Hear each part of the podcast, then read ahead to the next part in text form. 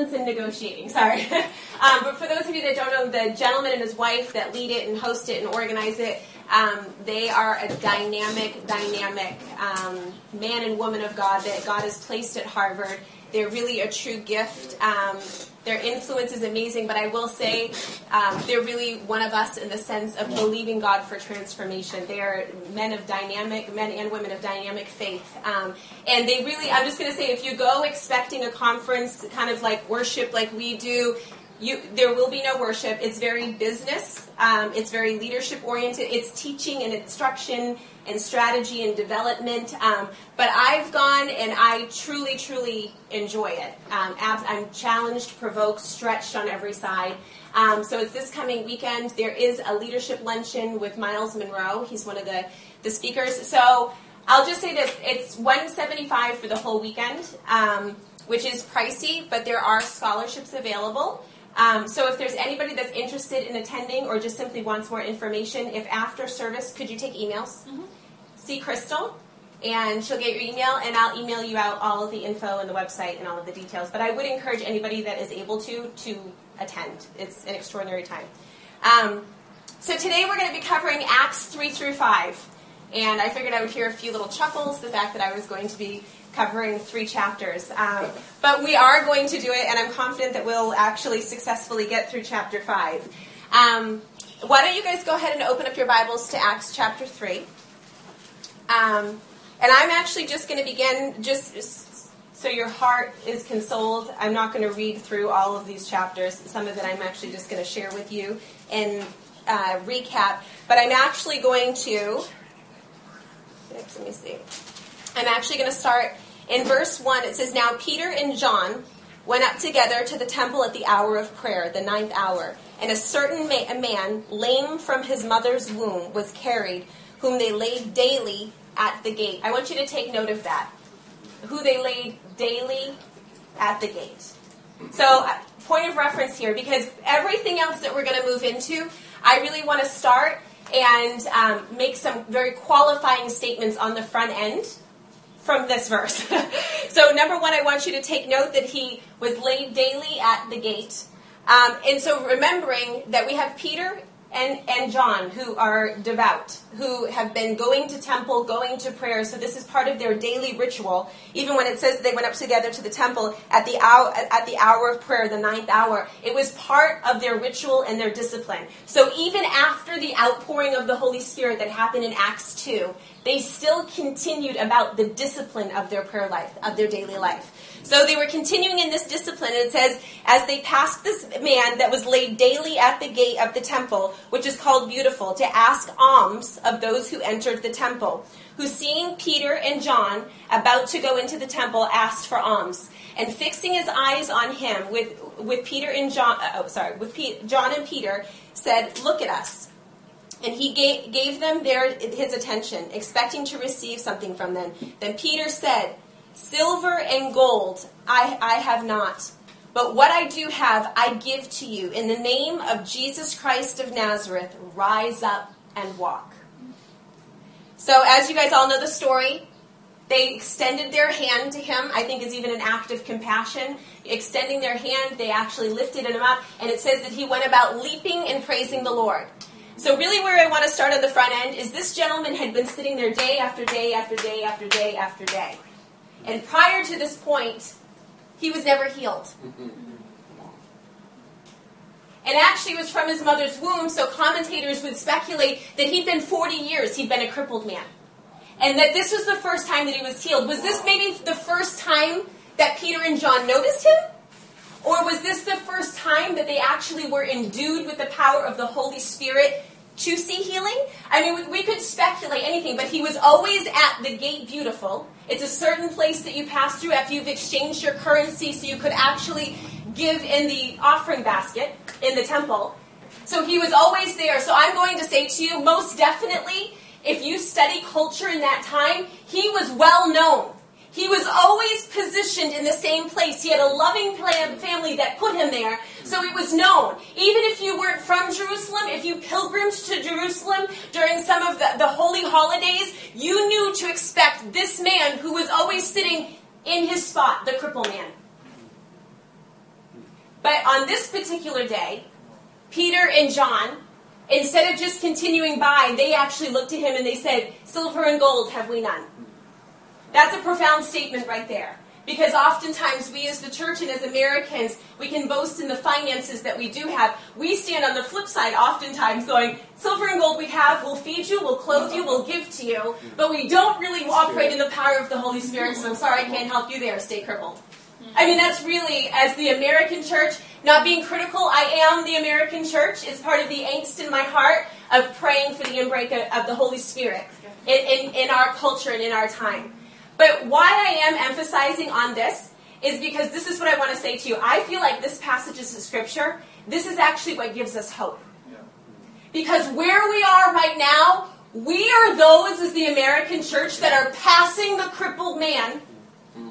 day after day after day after day, and there is no anointing, power, authority, and unction of the Holy Spirit to truly. How many of you have the confidence when you pass through Central Square? Let me just say it's filled with mental illness, filled with disease. I mean, from working on the streets as many years as I had, the amount of AIDS that you're dealing with when you're working with prostitutes and homeless people. But how many of us have the confidence to walk directly up and say, In the name of Jesus Christ, rise up and walk?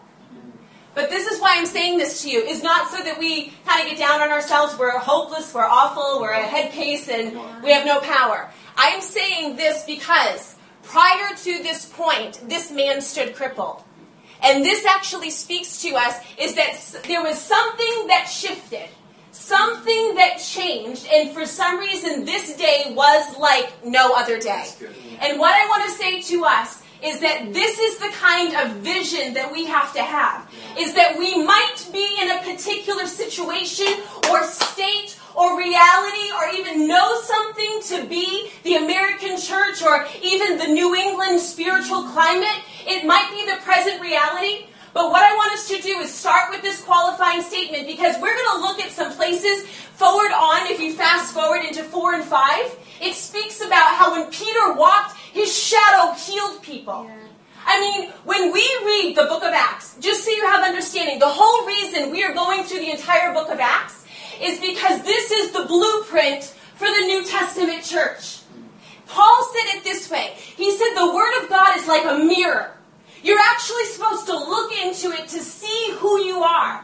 Number one, who you're created and intended to be. It is the blueprint and the design for you as an individual and for us as a corporate body.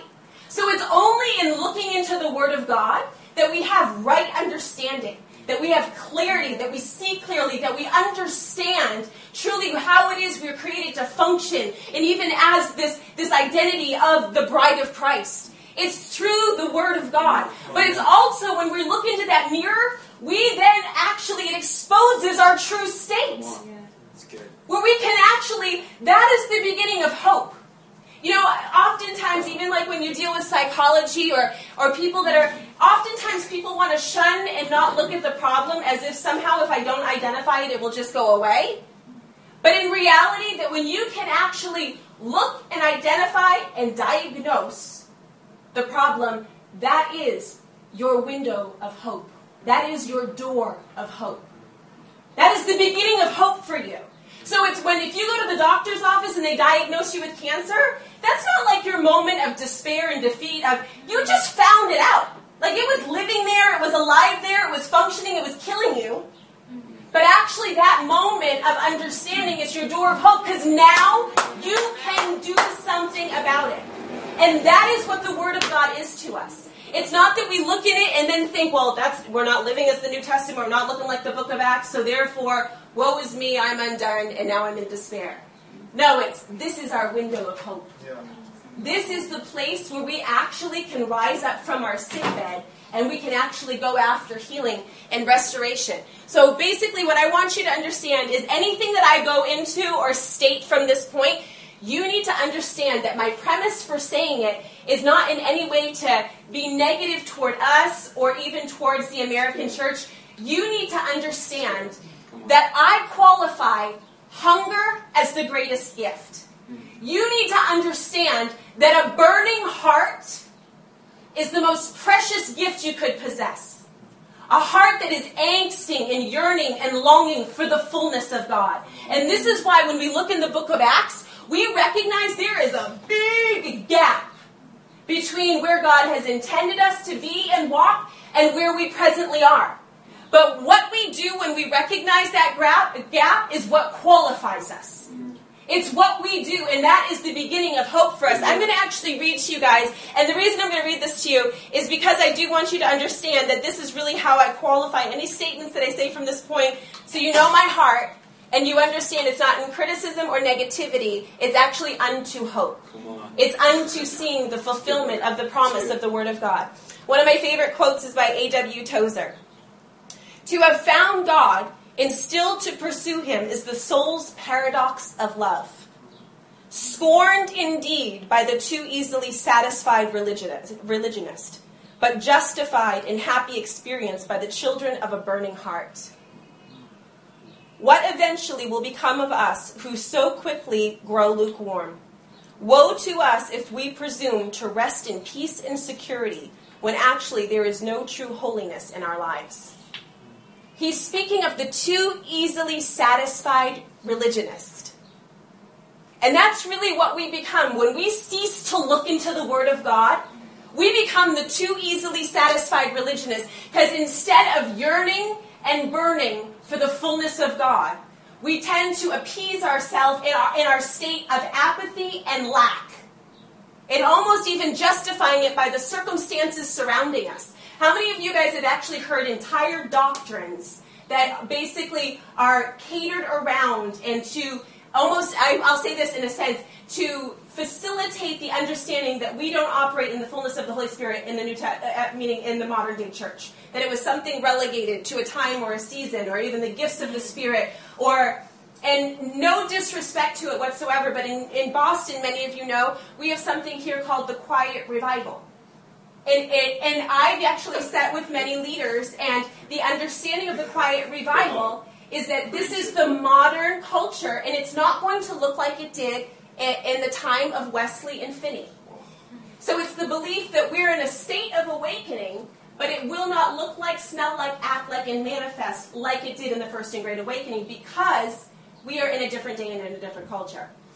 And I can understand where some of the, that thought gets um, adapted from, but this is what I want to say to those of you in this room and those that are part of this community. Our authority is the Word of God. It is not modern technology and the fact that, you know, we're so internet savvy, so it's going to look a different way. Our model is the Word of God. So what revival and awakening looked like in the New Testament in the book of Acts is what we qualify revival and awakening in our day and in our time. So when we look at the book of Acts, if who we are as a body of people and as a community of people does not match, the problem is not on the side of God. How many of you heard the prophet say, His arm is not too short to save? He is not restraining himself because of lack of desire or lack of power or lack of comp- compassion for mankind. I'm going to just say this to you. Keep this in mind. When there is a problem in culture, society, my life, the problem is on the part of me. Always. You never have to wonder.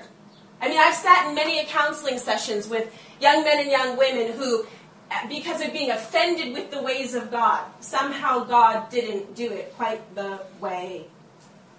Really, what it is, it's our lack of understanding of the ways of God. There's no fault in Him whatsoever. And I know that that's, that's offensive to our emotions.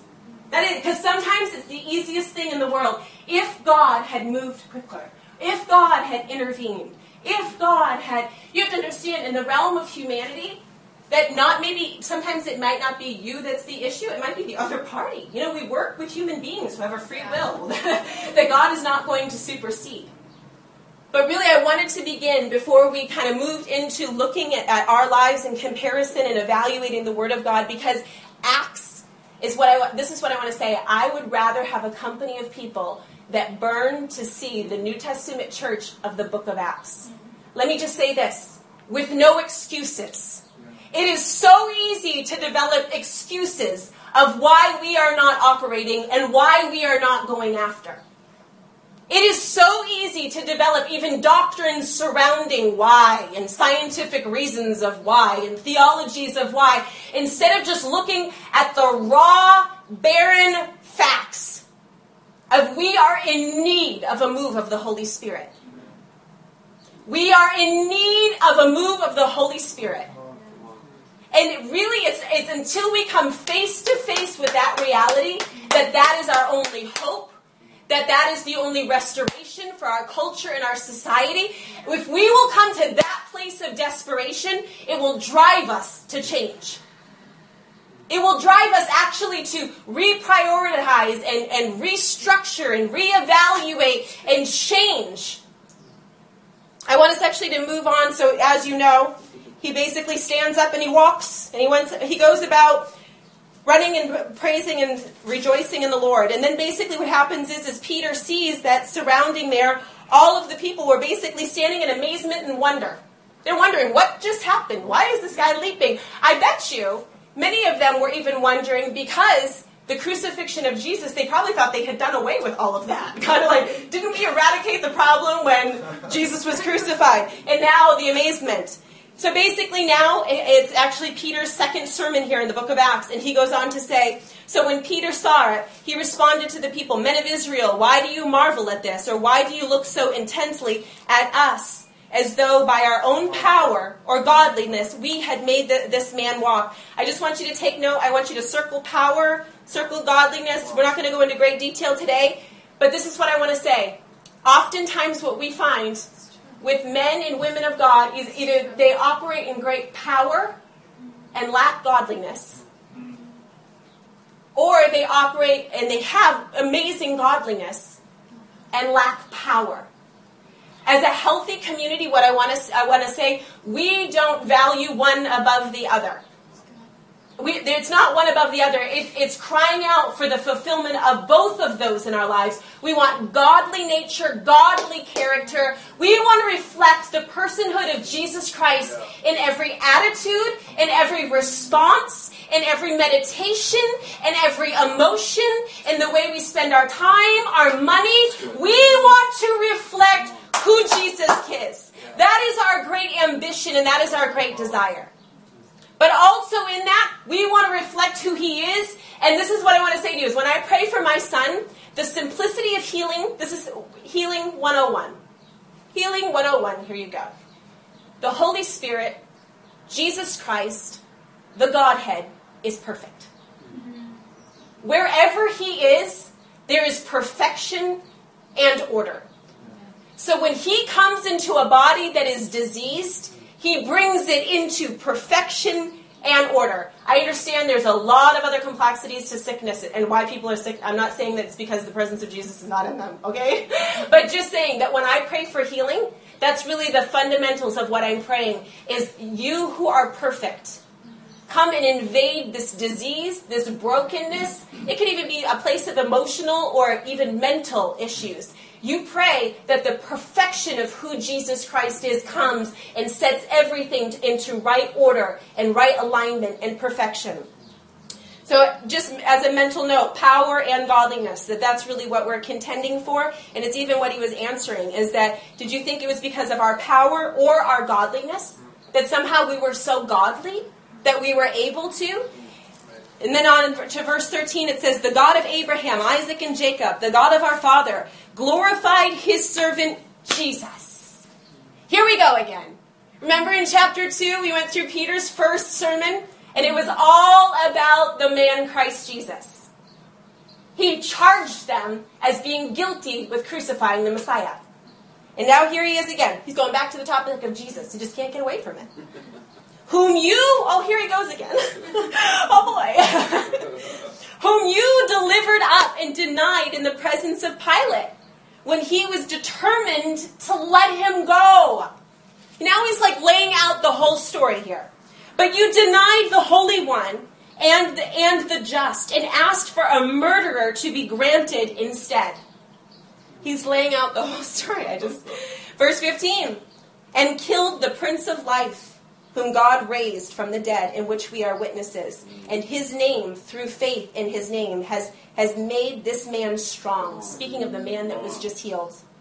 Through faith in his name, has made this man strong, whom you see and know. He's saying, You see him and you've known. You've known he's been sitting here, and so you're now eyewitnesses. You've all seen him, and now you're seeing him running and dancing and leaping. Yes, the faith which comes through him has given him this perfect soundness. See, the perfection of Jesus Christ is manifested in his body.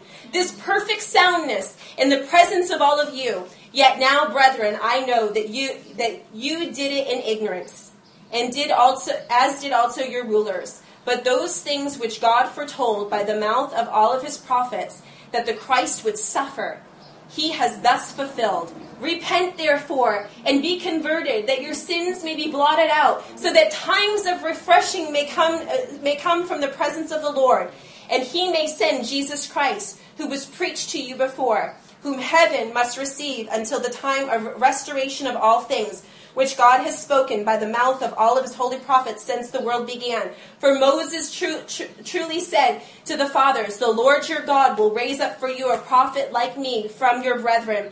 Him you shall hear all things, whatever he says to you. And it shall be that every soul who will not hear that prophet shall be utterly destroyed from among the people. Yes, and all the prophets from Samuel and those who follow, as many as have spoken, have also foretold these days. You are sons of the prophets and of the covenant which God made with our fathers, saying to Abraham, And in your seed all the families of the earth shall be blessed. To you first, God, having raised up his servant Jesus, sent him to bless you in turning away every one of you from your iniquities. Beautiful, isn't it? And now we have the first persecution. Right after he finishes explaining the personhood of Jesus Christ, it says, "And now as they as they spoke to the people, the priests. How many of you guys know who the priests were? They were the ones serving in the temple. They were really the, the spiritual authority. The captain of the temple, this is more of like in a military sense. They had watch and authority over the temple and the Sadducees, which were the religious authority and, and leaders of that day, came upon them, being greatly disturbed that they, that they taught the people and preached in Jesus the resurrection from the dead. So their disturbance was over the preaching of Jesus, the man Christ Jesus.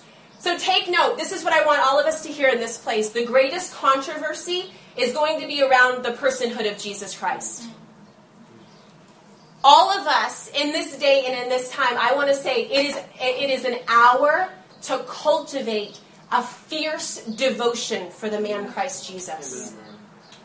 This will be, I'm going to say to you, it will be the centerpiece of what is surrounding the greatest controversy in the church, the greatest controversy regarding one world religion, is the man Christ Jesus. And this is what I, as we begin to even look further into the book of Acts, you need to understand that the persecution that came on these men was because of their loyalty to the man Christ Jesus. They had no problem with them preaching God. These were Jewish leaders. They believed in God. They were devout to God. There was no issue if they had just preached or even shared about God or had loyalty to God. Their issue was the, the name of Jesus. What I really just want to highlight before we move on is number one, in our day and in our time, I, hear me, I'm all about unity. Love, love, love, love, love unity. And I do believe that we are actually going to see the fulfillment of unity in the church. But in John 15, actually, where it says, in John 17, where it actually says that as I am in you and you are in me, so make them one. What we need to understand here is that in our day and in our culture, when we preach a false unity message, which basically means for the sake of peace, just all get along, okay? Just put aside your differences, put aside your convictions, put aside even any language or message or mandate that might be slightly controversial. So hear me on this. If Peter and Paul lived in our day with the, the understanding of unity that we possess in our generation, they would have felt as though to be at peace and in one accord and in unity, they would have needed to lay aside their message to be in one accord with the priests and the Sadducees and the captain of the temple. Because what you have to understand is, honestly, what it looked like is it looked very, very divisive. The leaders, the religious leaders, were the ones basically that were laying hold of them and saying, do not preach the name of Jesus. How many of us would have the confidence if even those that are hold great authority or influence basically commanded us not to preach certain things, would we have the confidence of knowing that we have been, number one, commissioned and sent and endorsed by the Spirit of God, and that our allegiance would be to Jesus Christ rather to man? And the only way we'll have that is if we have a true understanding of unity. And this is what I want to say in context of that. And when we look in, in Acts 1 and 2, when it says that they were in one accord, you have to understand they were all about one accord. They got they they got unity and they got it in its truest sense. They were in one accord because they were all going after one thing. That's the place where we find unity in the church. Is when our eyes, all of us, are so focused on the man Christ Jesus that He has become our obsession, that it's no longer about what we're building or what we're going after or our individuality or competition or any of those things. But it's so about him. When they were in the upper room and it says that they were in one accord, they were there seeking the Holy Spirit. They were seeking the fulfillment of what Jesus said go to Jerusalem and tarry there until you are endued with power. They all had like mind, they all had like vision. They were looking at and going after the same thing. And that's where you find biblical unity. What if the entire Church of Boston became, became so obsessed that this became our prayer, what we meditated, what we thought about, what we dreamt about, our greatest ambition send the Holy Spirit. Send the Holy Spirit. If that was the overriding cry of our lives, not make me successful, make me prosperous, give me influence, but send the Holy Spirit. What a unifying prayer meeting we would have. What an explosive time together in the Spirit because we're all there abandoning it all. Send the Holy Spirit. I mean, honestly, if even us as individuals, I just want to say, forget the corporate sense. As individuals, if we are challenged, that as much as we time as we spend complaining and bickering and whining and all the other stuff, if as much as you were doing talking about your problems and your woes, if you were just uttering those one word, those those words, send the Holy Spirit. I challenge you, replace some of your language and play, replace some of your meditation. Send the Holy Spirit. Send the Holy Spirit. I guarantee the true unity movement would be that. If we came into a place of such one accord of crying out, send the Holy Spirit. Send the Holy Spirit. I'm going to move on actually regarding. So they basically came, and it says the great discernment was, and this is verse 2, was regarding the fact that they preached Jesus. And so basically, here's the story. I'm going to go through this very quickly because we're running out of time. Um, they brought him into custody, and this is awesome. It actually says, however, many of those who heard the word believed, and 5,000 were saved. So the first time the dude preaches, 3,000 are saved. The second time, 5,000 are saved. That's extraordinary fruit, I might say. 5,000 are saved. So then it says that Peter addresses the Sanhedrin. And I'm actually just going to read to you verse 8. This is basically when they're, they're challenging him and they're basically scrutinizing him. And Peter says, as he's filled with the Holy Spirit to them, rulers of the people and elders of Israel, if we this day are judged for the good deed done to this helpless man, by what means by what means he has been made well, let it be known to you all and to all of the people of Israel that by the name of Jesus Christ of Nazareth, whom you crucified, whom God raised from the dead, by him this man stands before you whole. This is the stone which was rejected by, by you builders, which has become the chief cornerstone. Nor is there salvation in any other, for there is no other name under heaven given among men by which we can be saved.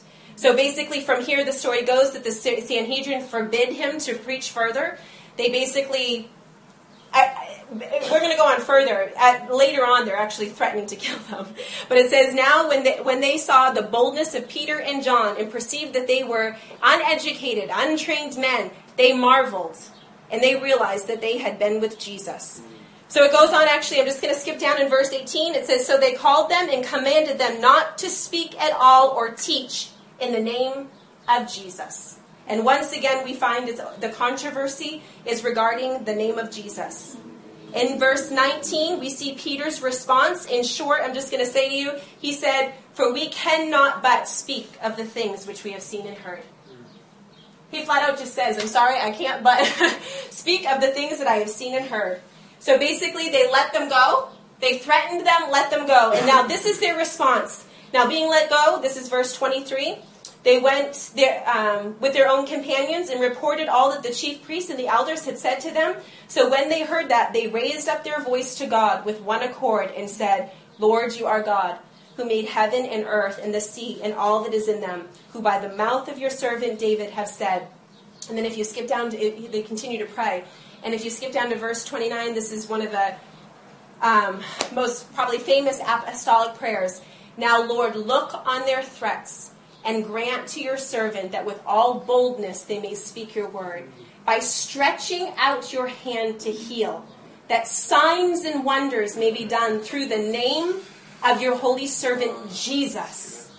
And when they had prayed, the place where they were assembled together was shaken, and they were filled with the Holy Spirit, and they spoke the word of God with boldness. This is extraordinary.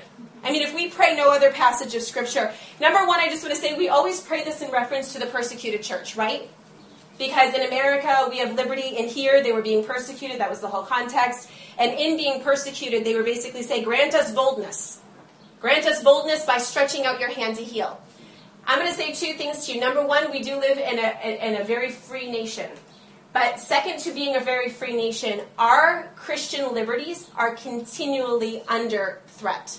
I don't know how many of you are very aware. I highly recommend um, the ACLJ, uh, ACLUJ, um, American Center for Law and Justice, and what's the second? Oh, F- FRC, the um, Family Research Council. Those are two websites that actually daily will send you an update of what's happening on Capitol Hill and all of the things that they are fighting on behalf of Christian beliefs. It's extraordinary, and it's a gift that we have their presence there. But what I want to say is two things. Is number one, basic, I'm going to give you end time theology 101, here you go. Is that basically Isaiah chapter 60? Uh, it says that in the last days that the darkness will grow darker, but the light will grow lighter.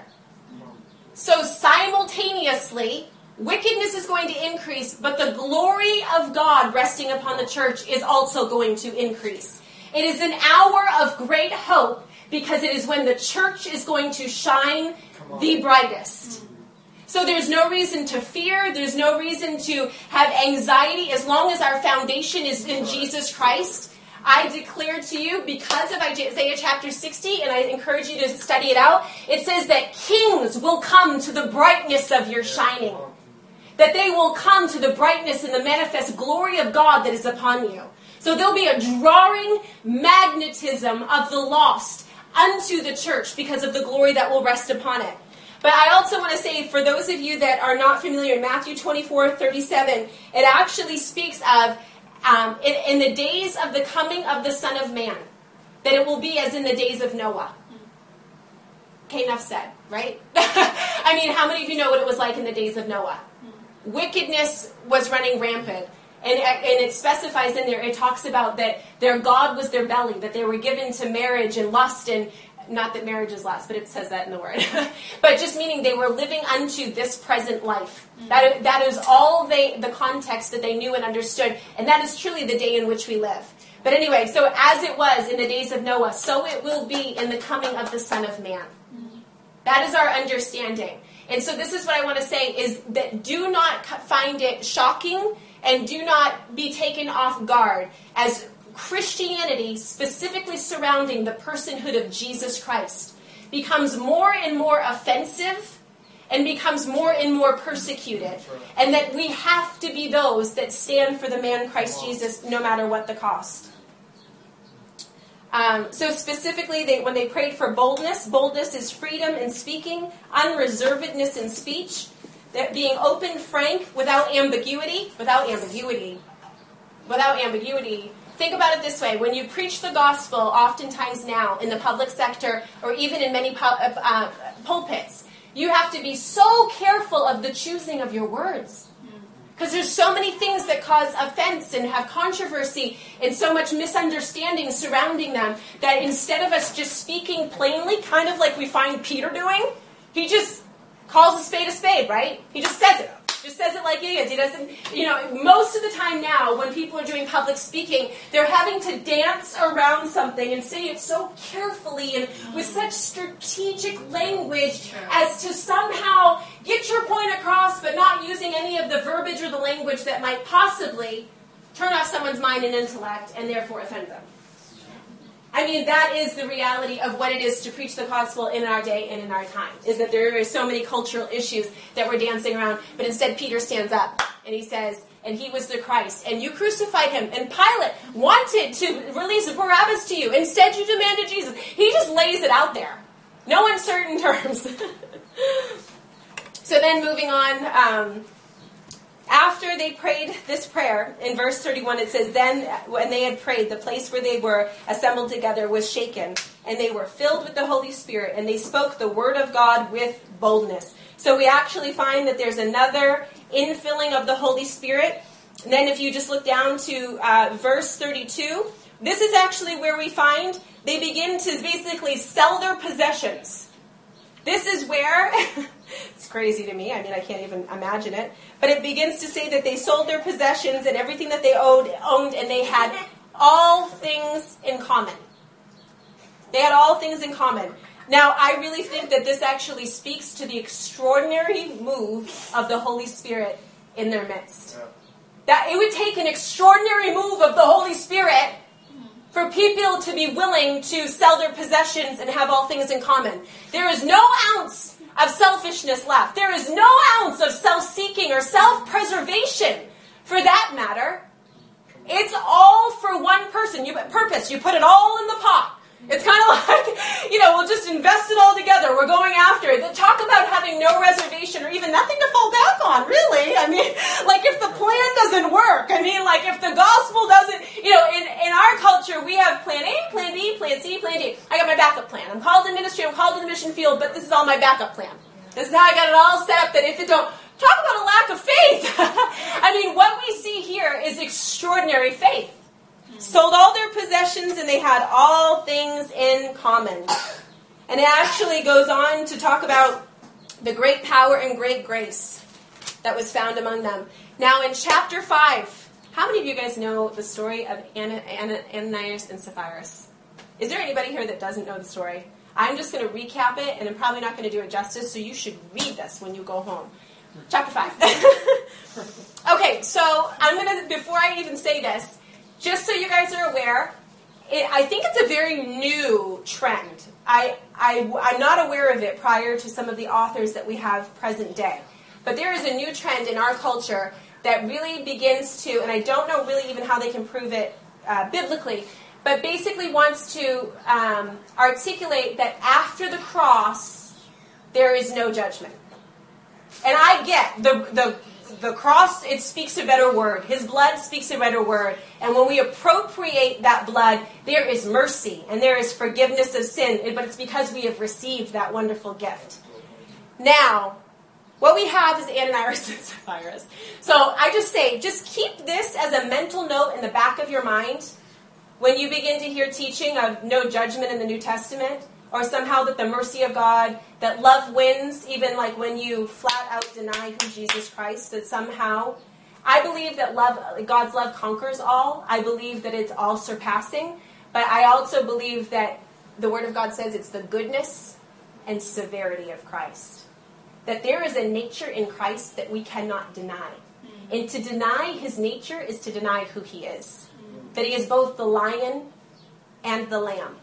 And really, what it comes down to is what is our definition of love? Because I love my son, it does not mean that I do not discipline him. But it's because I love my son that I discipline him.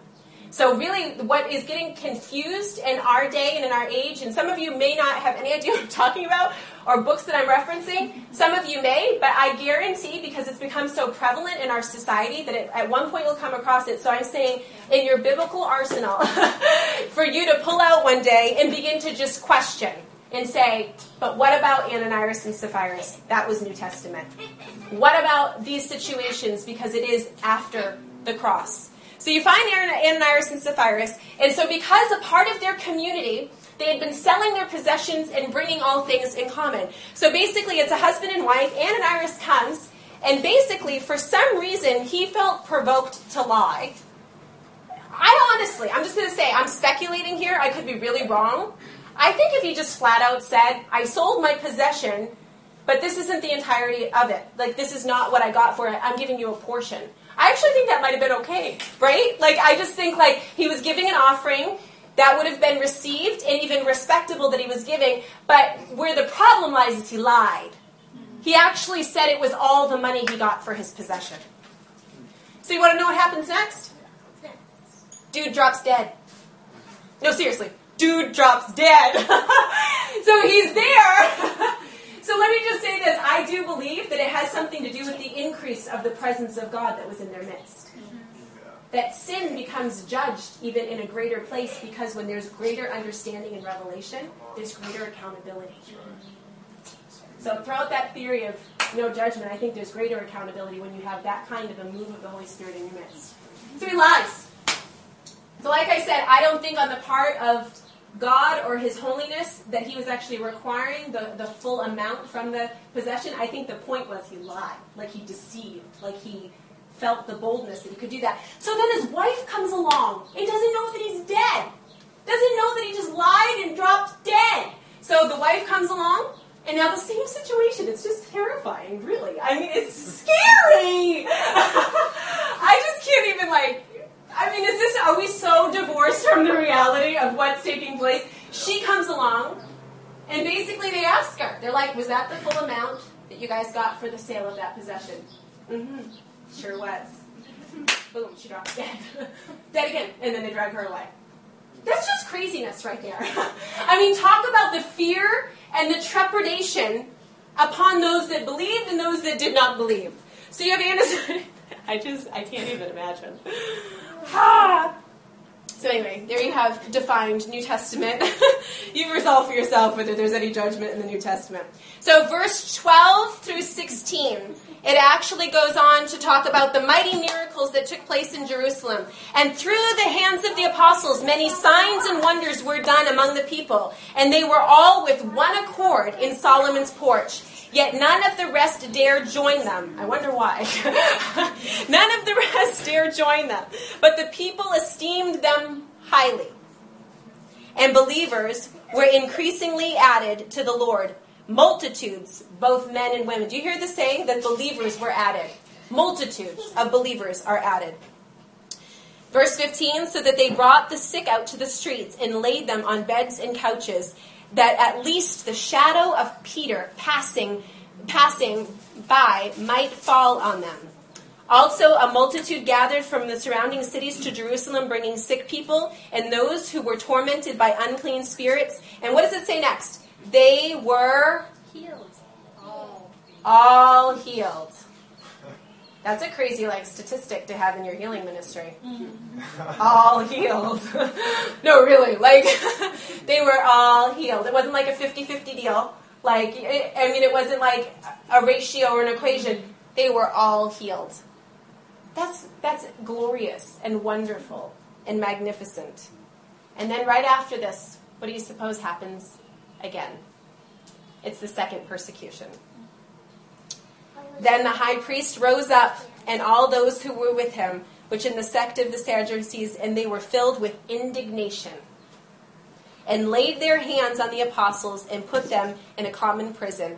This is great. So basically, what happens is by night, an angel comes Talk about having the endorsement of heaven, right? An angel comes. They don't even have to like strategize, think of a way to get out of prison. An angel comes to, to their rescue. The angel opens the prison doors, and what does the angel say? I mean, right here, let me just say, it's the angel of the Lord. This gives us a good window into the heart, the nature, and the character of Jesus Christ. So, for those of you that think he's all about peace and unity and just keep the peace, just do what's expected and don't rock the boat, the angel says in verse 20, Go stand in the temple. they were just forbidden to do that. Go stand in the temple and speak to the people all the words of this life. So the angel comes and releases them, and now they're charged. Go back to the temple and preach. Talk about being like countercultural here. So basically, what happens is, is they go back to the temple, just like they were called to do. And then in the morning, when they go to find them, they, they can't find them in the prison. They're not there. So basically, they go seize them, they find them at the temple, and they bring them before the council now one more time. This is the second time. And basically, it says that the council was furious and plotted to kill them. So now they were planning to put them to death. And then it was actually, if you jump to verse 33, one of the members of the council basically tried to reason with them. And I love these words. Let's just read them. This is amazing. Basically, a member of the council said, And now I say to you, keep away from these men and let them alone. For if this plan, oh, for if this plan or this work is of men, it will, it will come to nothing. But if it is of God, you cannot overthrow it, lest you even be found to fight against God. Isn't that extraordinary? I mean, just the testament to if it is of God, you cannot overthrow it.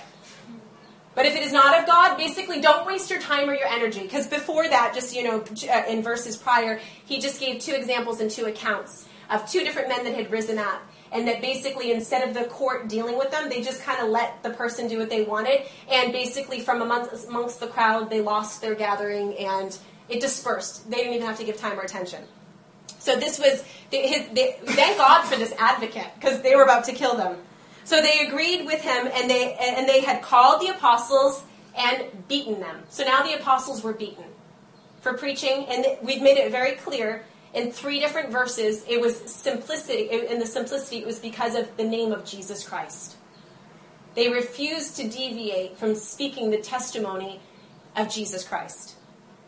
So after they were beaten, in verse 41, it says that they departed from the presence of the council, rejoicing. And they, rejoicing that they were counted worthy to suffer shame for his name. And daily in the temple and in every house, they did not cease teaching and preaching Jesus as the Christ. Beautiful, isn't it? This is probably, when we look at the book of Acts, it is so simple, really. I mean, honestly, not confusing at all. It all comes back to the supremacy and the lordship of Jesus Christ and having that fierce allegiance to the man Christ Jesus, regardless of persecution, regardless of what takes place.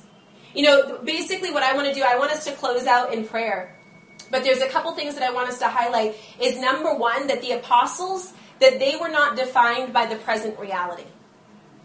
They were not defined by what was the reality in Jewish culture at that time. They were not defined but what had been their previous experience. And honestly, if you study every great move of God in years past, basically what it was is young men and young women, old men and old women, that they had the courage to break into a new reality.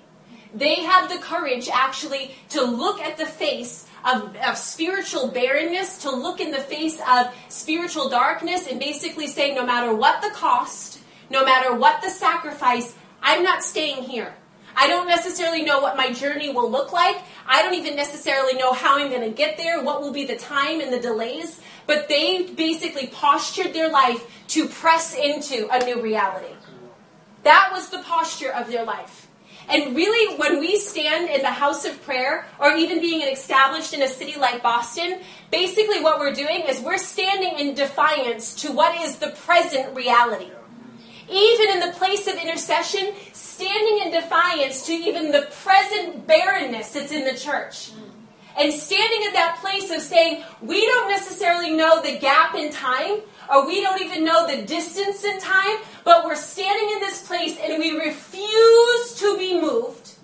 We refuse to shrink back to what is familiar. We refuse even to lose heart. What these passages speak to, and what I want to speak to every individual heart here, is that it's very easy to look at the Word of God, and because it's not the reality of our experience, because we're not seeing it manifested as far as signs and wonders and miracles, we begin to adapt the Word of God to our reality.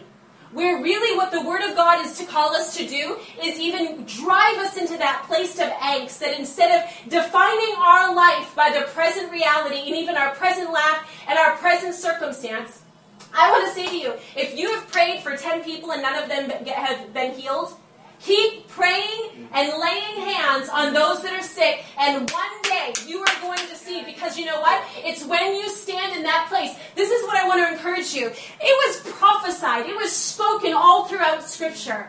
As far as the outpouring of the Holy Spirit, it was spoken as far as the signs and the wonders and the birthing of the New Testament church. But we don't necessarily find the apostles in a place of apathy and despair, even after they were persecuted. We find them in the posture of prayer, and they're saying, now look upon the threats of those. They're saying, they're not just even standing in a false place of peace and apathy. They're saying, stretch out your hand with signs and wonders. They're standing in the place of calling upon the God of heaven, where He's saying, fulfill your word. Fulfill your word. And see, that's the place that we need to stand in prayer is not necessarily looking at even the condition of Boston or even the universities. How many of you have been praying for Harvard and MIT? Some of us for years. But I'm going to say something to you. I have dear friends that are intercessors in their 70s, in their 80s, that have been praying for these universities. But instead of them standing in a place that they're offended with God because they're not seeing the fulfillment yet, I'm going to say this word to you time is their ally. Time becomes your ally when instead of becoming hardened and offended with delays in the place of prayer, what do you find the, uh, these passages of Scripture? You find it's continually saying that they were going to the temple to pray. They, then it says their response after being persecuted, they came in one accord and they prayed.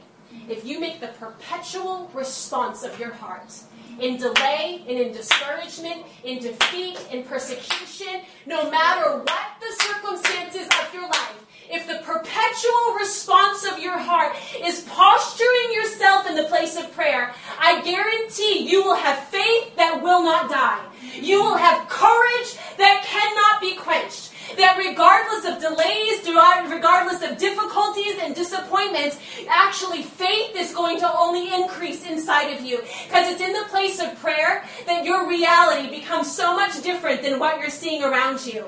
You have a greater reality you, the reality of what God says supersedes your present circumstance. It's faith that cannot be denied. It's a heart that refuses to be offended. It's, a, it's, it's an unquenchable fire and a burning in your heart that time becomes your ally. Instead of burning, I know many young people for five years, they're burning for revival, and then you end up talking to them, and disillusion, despair, discouragement, all of these things grip their heart, which is so sad and devastating to see. But on the flip side of that, when you meet men and women that for 20, 30, 40 years are standing in the place of prayer and they refuse to be denied, that faith and expectancy is only increasing. That boldness, that word boldness that the apostle said, grant to your servants boldness, it's only increasing because it's in the place of prayer that faith is increased that it begins to grow and it's sustained. And that's the only place that it's sustained. Um, I actually just want us, in closing out, why don't we stand to our feet?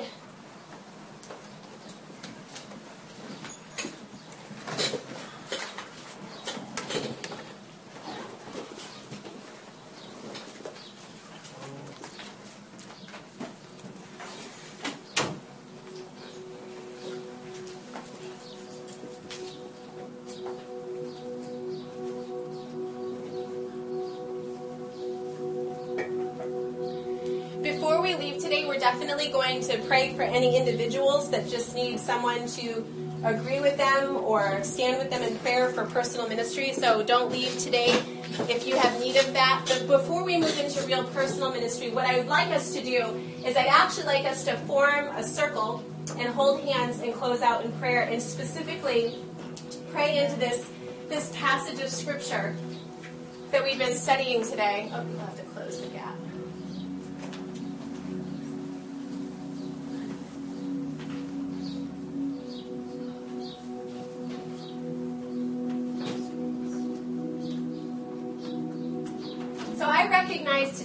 There's definitely some amongst us that, you know, there's things that we have been praying for and even believing for. Some of you, it might be the salvation of a relative, and you have not seen God answer that prayer. That there could be very real things that there has been disappointment and discouragement surrounding. And you can probably even look in areas of our life where instead of pressing in for what God has, we've almost just adapted to the present circumstance. That could even be an area of disease or sickness in our life, that it, it comes to a point that our heart grows faint, and instead of contending for healing, we more come to a place of accepting the circumstance. It could even be an area of personal struggle of addiction or sin. But before we move on into praying uh, as far as a corporate reality, I just want us to take a minute before the Lord as far as our individual hearts of any place that we've ceased believing for God's highest and God's best in the fullness of what He desires. Any place that our lives are not in alignment with the Word of God, Lord, we just come before you, God, and we just recognize, Lord, that oftentimes, Lord, when we don't see breakthrough or answer to prayer, or even when we don't understand circumstance, Lord, that our hearts, Lord, come to a place of either being offended with you or even just choosing to rest and subside instead of pressing on and seeking breakthrough and victory. So, God, we ask, Lord, that any place today, God, within our hearts, Lord, that instead of standing in a posture of faith, God, that we have almost lied down in a posture of defeat and despair. God, we ask, Lord, even now, Father, Lord, as we have looked into your word, God, we, we thank you, Father, that it is a, a picture and a window into what you desire. And God, we ask, Lord, even now, God, as we have read of the resurrection power of Jesus Christ, Him who was raised from the dead, we just speak the quickening of the life of the presence of Jesus Christ in every individual heart. We call forth life in the name of Jesus. Lord, we thank you, Father, that every place that hearts have been gripped with hopelessness, Lord, that you speak hope and you speak destiny and you speak life in the name of Jesus. Lord, I thank you, Father, that you have not called us to almost uh, make uh, uh agreements with the enemy. Lord, that you have not called us, Lord, even to bartering and bargaining with the enemy. But God, you have called us to utter breakthrough and utter victory, Father. So, God, we ask, Lord, for now, Lord, just that you would give renewed vision and renewed hope in the name of Jesus. God, we just thank you, Father, for a greater impartation of your Holy Spirit. God, we specifically, God, just address this place even of prayerlessness. God, that any place that hope deferred has made the, made the heart sick. And God has even caused us, Lord, to disengage from the place of prayer. God, I ask, Lord, that our lives, God, would model that, God, of Peter and of John. God, that our response would be to come before you, God, perpetually, again and again. Lord, that our life would be hidden in the womb of prayer. God, that it's in that place, God, that you can give clarity and understanding and impartation and strength. That's the place that faith is renewed. So, God, we just say, Father, that we, we sign up once again. God, we thank you that pursuing you in wholeheartedness is not a one time deal that we that we commit to or long for. It, Lord, it's a day after day committing our hearts after you to pursue you. So, God, we just thank you, Lord, for fresh grace to be released to each heart in this place. And God, as a corporate body, God, as we stand in this circle, God, we just come before you, God, and we say, Lord, we long to be a community that contends for the fullness Amen. of God. Amen. God, we say that as we are going through the book of Acts, God, we are not reading it as a storybook of years past and days gone by. But God, we are reading it, God, as a place of hope and vision for what you desire to do in the earth and what you desire to manifest in our day and in our time. So, God, we utter even the words of Habakkuk. God, we say, God, we have heard of your fame of old. We have heard of your deeds of old. But we say, do it again in our day and in our time. God, we do ask so that you would bring us into one accord in this place.